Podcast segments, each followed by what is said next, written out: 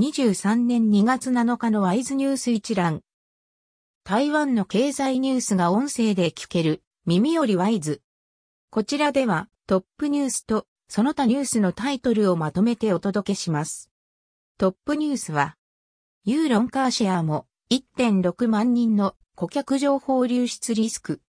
ユーロン集団のレンタカー大手、カープラスが手掛けるカーシェアリングサービス、ゴースマートも会員の氏名や生年月日、身分証番号を含む個人情報が流出リスクにさらされていたことが分かった。カープラスは6日、2日夜に通報を受け、すぐさま調査し、異常がないと確認しており、3日に会員1万6000人にメールで通知したと説明した。トヨタ自動車の台湾総代理店は待機者参加のアイレントで最大4万人余りの会員情報流出の疑いが明らかになったばかり。企業の情報セキュリティリスクが浮き彫りとなった。7日付連合法などが報じた。その他のニュースタイトルは、UMC1 月4%減収。2月上旬テレビ用パネル価格横ばい。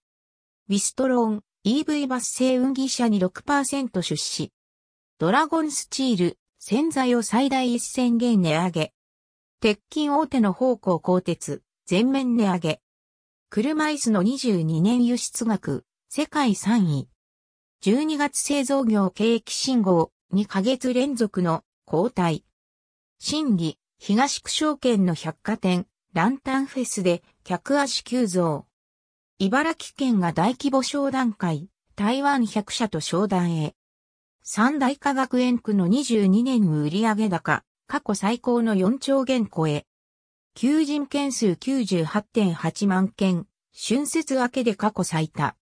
台湾は中国の一部ではないスイス下院議員。フィンランド議員団、蔡英文、総統と会談。中国軍機2日連続で中間線越えなし。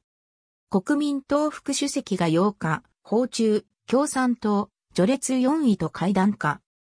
トルコシリア地震、救助隊が出発。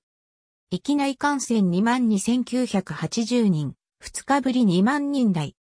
中国からの入居者、陽性率1.5%。オミクロン派生型 XBB1.5、入居者から初検出。